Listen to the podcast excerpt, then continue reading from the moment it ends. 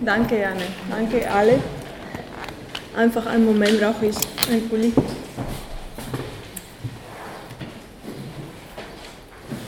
Ja, vielen Dank. Der Titel äh, des Vortrags ist äh, Der gegenwärtige Mensch vor Leid und Tod. Und ich habe hier nur einige Punkte, um äh, für die Ordnung klar zu machen. Leiden und Tod waren schon immer Teil der menschlichen Existenz. Verschiedene Philosophen wie Hannah Arendt, Martin Heidegger und viele andere haben den Tod als eine der menschlichen Bedingungen betrachtet. Heidegger, wie wir alle schon wissen, hat sogar den Mensch als Wesen zum Tod definiert. Leiden kann als Grund der moralischen Absicht gesehen werden. Wie Martha Nussbaum gesagt hat, was uns anfällig macht, ist die Tatsache, dass wir alle in der Möglichkeit des Leidens stehen. Diese Situation hat zwei moralische Konsequenzen. Wir können anderen Menschen schaden, weil wir alle Leiden kennen, und wir können Empathie empfinden, weil wir alle wissen, dass wir in einer Situation der leidende andere sein könnten. Tod und Leiden sind dann Fundament und Imperativ, wenn wir über den Mensch nachdenken. Sie sind beides fundamentale Charakteristika des Menschen und es ist ein Imperativ für uns als Philosophen, sich mit diesen beiden Situationen zu setzen. Dann kommt Punkt 2, die philosophische Perspektive auf Leiden, Tod und Menschen. Die Bedingungen, unter denen die Menschen heutzutage Leid und Tod erfahren, haben sich geändert. Mein Forschungsziel ist das Verstehen dieser Bedingungen und die daraus resultierenden neuen Erfahrungen.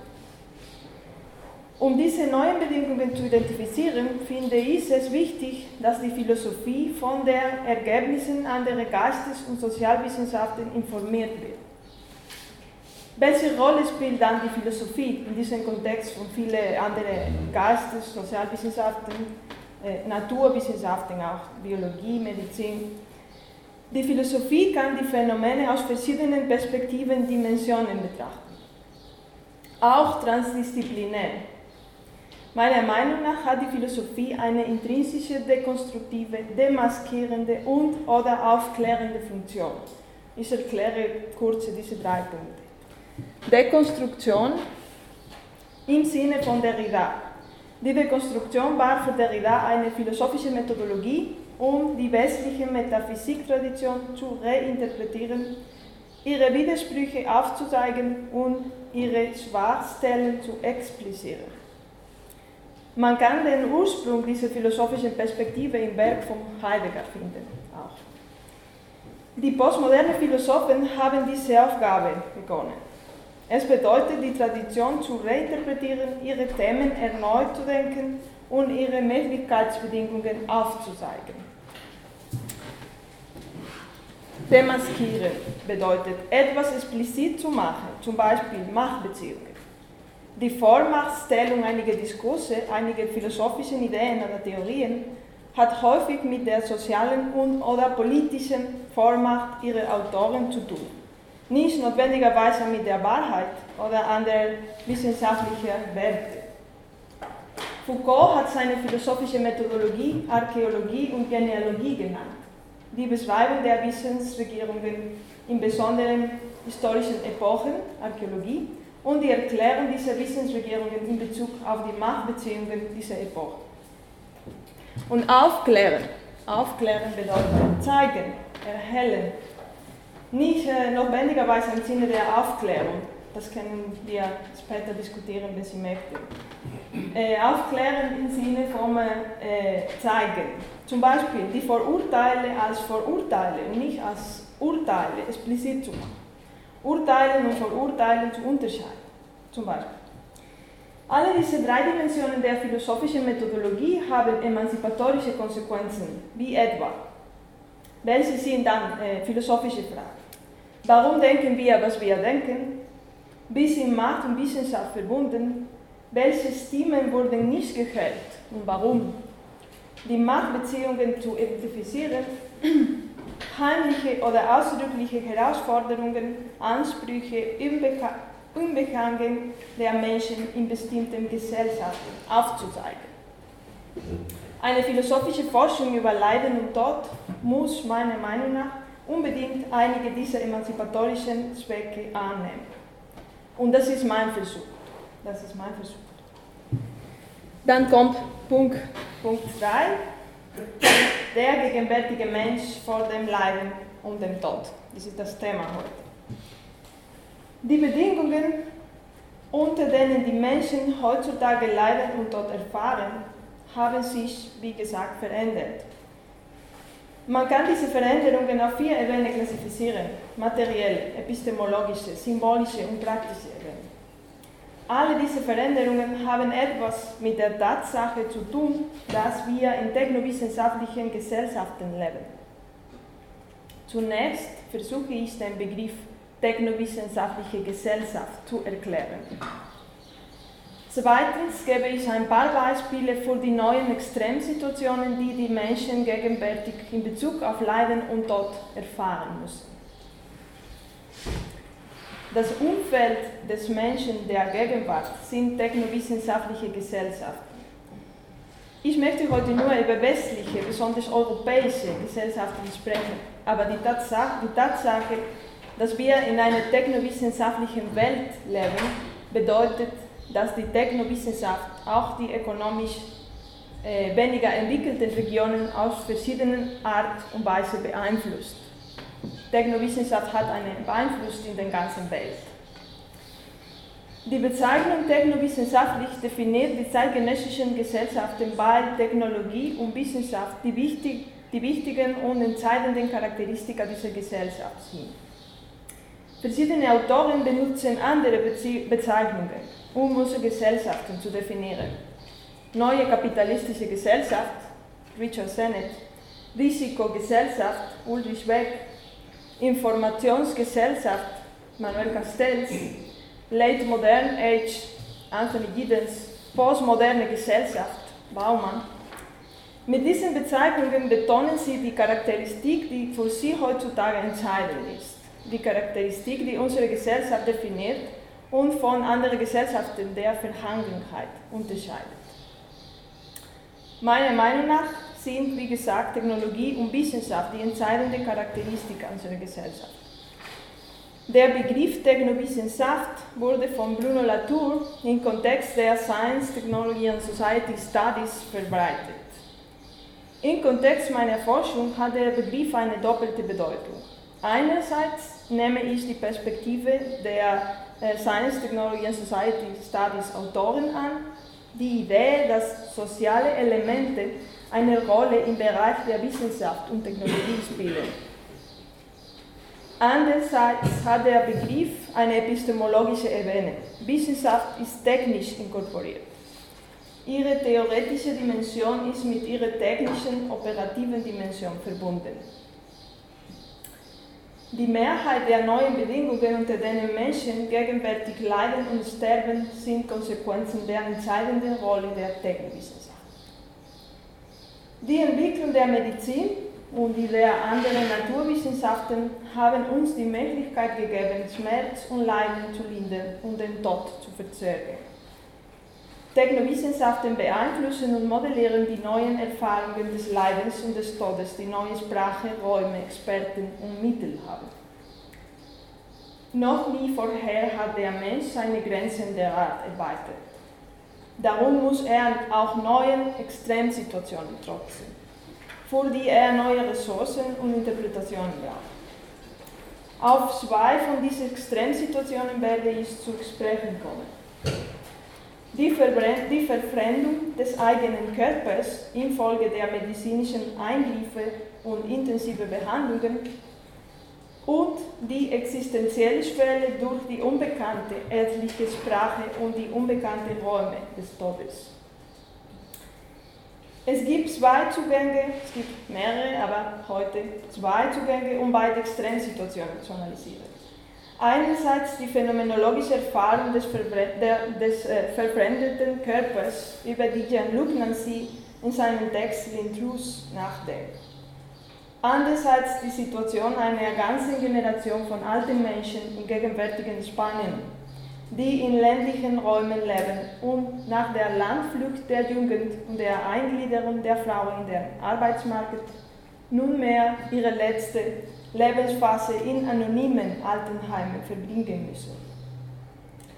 Dann der erste, das war schon gesagt, die phänomenologische Erfahrung des verfremdeten Körpers.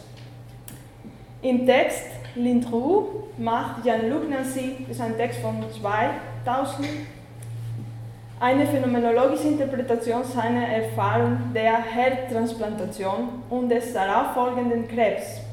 Der Krebs war eine Konsequenz der ärztlichen Behandlung für die Herztransplantation. Die Verwunderung, Perplexity als philosophische Methode wird in diesem Text mit der Verfremdung des eigenen Körpers und ähnlich der ganzen persönlichen Identität verbunden. Nancy erzählt seine eigene Geschichte mit Verwunderung. Die, die biotechnischen Möglichkeiten, Herztransplantation, medizinische Eingriffe, intensive Behandlung, redefinieren die Begriffe von Leben, Tod, Leiden und Selbst, sowie auch die menschlichen Beziehungen. Wie, äh, wie äh, beeinflussen sie die, die, die menschlichen Beziehungen? Die Tatsache, dass wir mit Organen von anderen Personen leben können, öffnet einen Raum für neue ethische und politische Dilemmata und situiert uns in eine neue Beziehung mit dem anderen. Mit äh, eine neue, mehr als eine eigene neue Beziehung mit dem anderen. Ich möchte nun diese Redefinition von Tod und Leiden kurz skizzieren. Das zentrale Thema des Textes von Nancy ist aber die Identität, die Selbstwahrnehmung, wie ich mich selbst sehe, vorstelle, die Beziehung des Ichs mit dem Ich, wie ich mich selbst auf mich beziehe. Nancy zeigt erstens den Prozess der, der Fragmentierung des Ichs, der parallel mit dem der Verbrennung ein, einhergeht. Man kann die verbrennten Elemente als die folgende Reihe von Fragen formuliert. Die verfremdeten Elemente. Ist mein Herz mein Herz, wenn es nicht mehr für mich funktioniert? Ist mein Leben mein Leben, wenn ein externes System, der Gesundheitssystem, mein Überleben organisiert? Ist mein inneres körperliches Ich wirklich ich, wenn es um meine Intimität von der Chirurgie und ärztlichen Behandlung beeinflusst werden. Ist mein neues Herz Teil meines Ichs? Mit dem neuen Herz verfügt Nancy über zwei Immunsysteme, die untereinander nicht kompatibel sind. Bedeutet das, dass ich zwei Identitäten habe? Mit dem neuen Herz bekommt er aber auch eine Behandlung, um die Ablehnung der neuen Organe zu vermeiden. Das eigene Immunsystem wird dann für sich selbst zu einem Fremden. Krebs und die Behandlung des Krebses sind auch ein fremdes Einblick. Ich bin letztendlich unzertrennlich mit den ehrlichen Tests, Überwachungen, Messungen, Kontrollen verbunden. Das Überleben hängt von diesen Tests und Messungen ab. Am Ende dieses fragmentierenden Prozesses fühlt sich Nancy verloren, dermaßen, dass, dass sie selbst Anerkennen keine Bedeutung hat. Die Kategorien Anerkennung oder sich selbst bedeuten einfach nichts mehr nach diesem Prozess. Nach dieser Fragmentierung des Ichs, in der sich die verschiedenen fremden Teile des Ichs multiplizieren, multiplizieren kommen sie zum Schluss. Ich bin alle diese verfremdeten Teile. I am the illness, das ist ein Zitat, I am the illness and the medical intervention. I am the cancerous cell and the grafted organ. I am the immunodepressive agents and the palliatives. I am the bits of wire that hold together. Ende des Zitats. Ich bin am Ende, so könnte man sagen, auch meine eigene Verfremdung. The intruse is no other than me, myself, denkt Nancy. Die fragmentierende Sicht und die Verfremdung sind der Preis, den es zu zahlen gilt für das Leben. Ein Leben, das nicht mehr wie das bisherige Leben ist. Sie sind der Preis, um den Tod hinauszuschieben.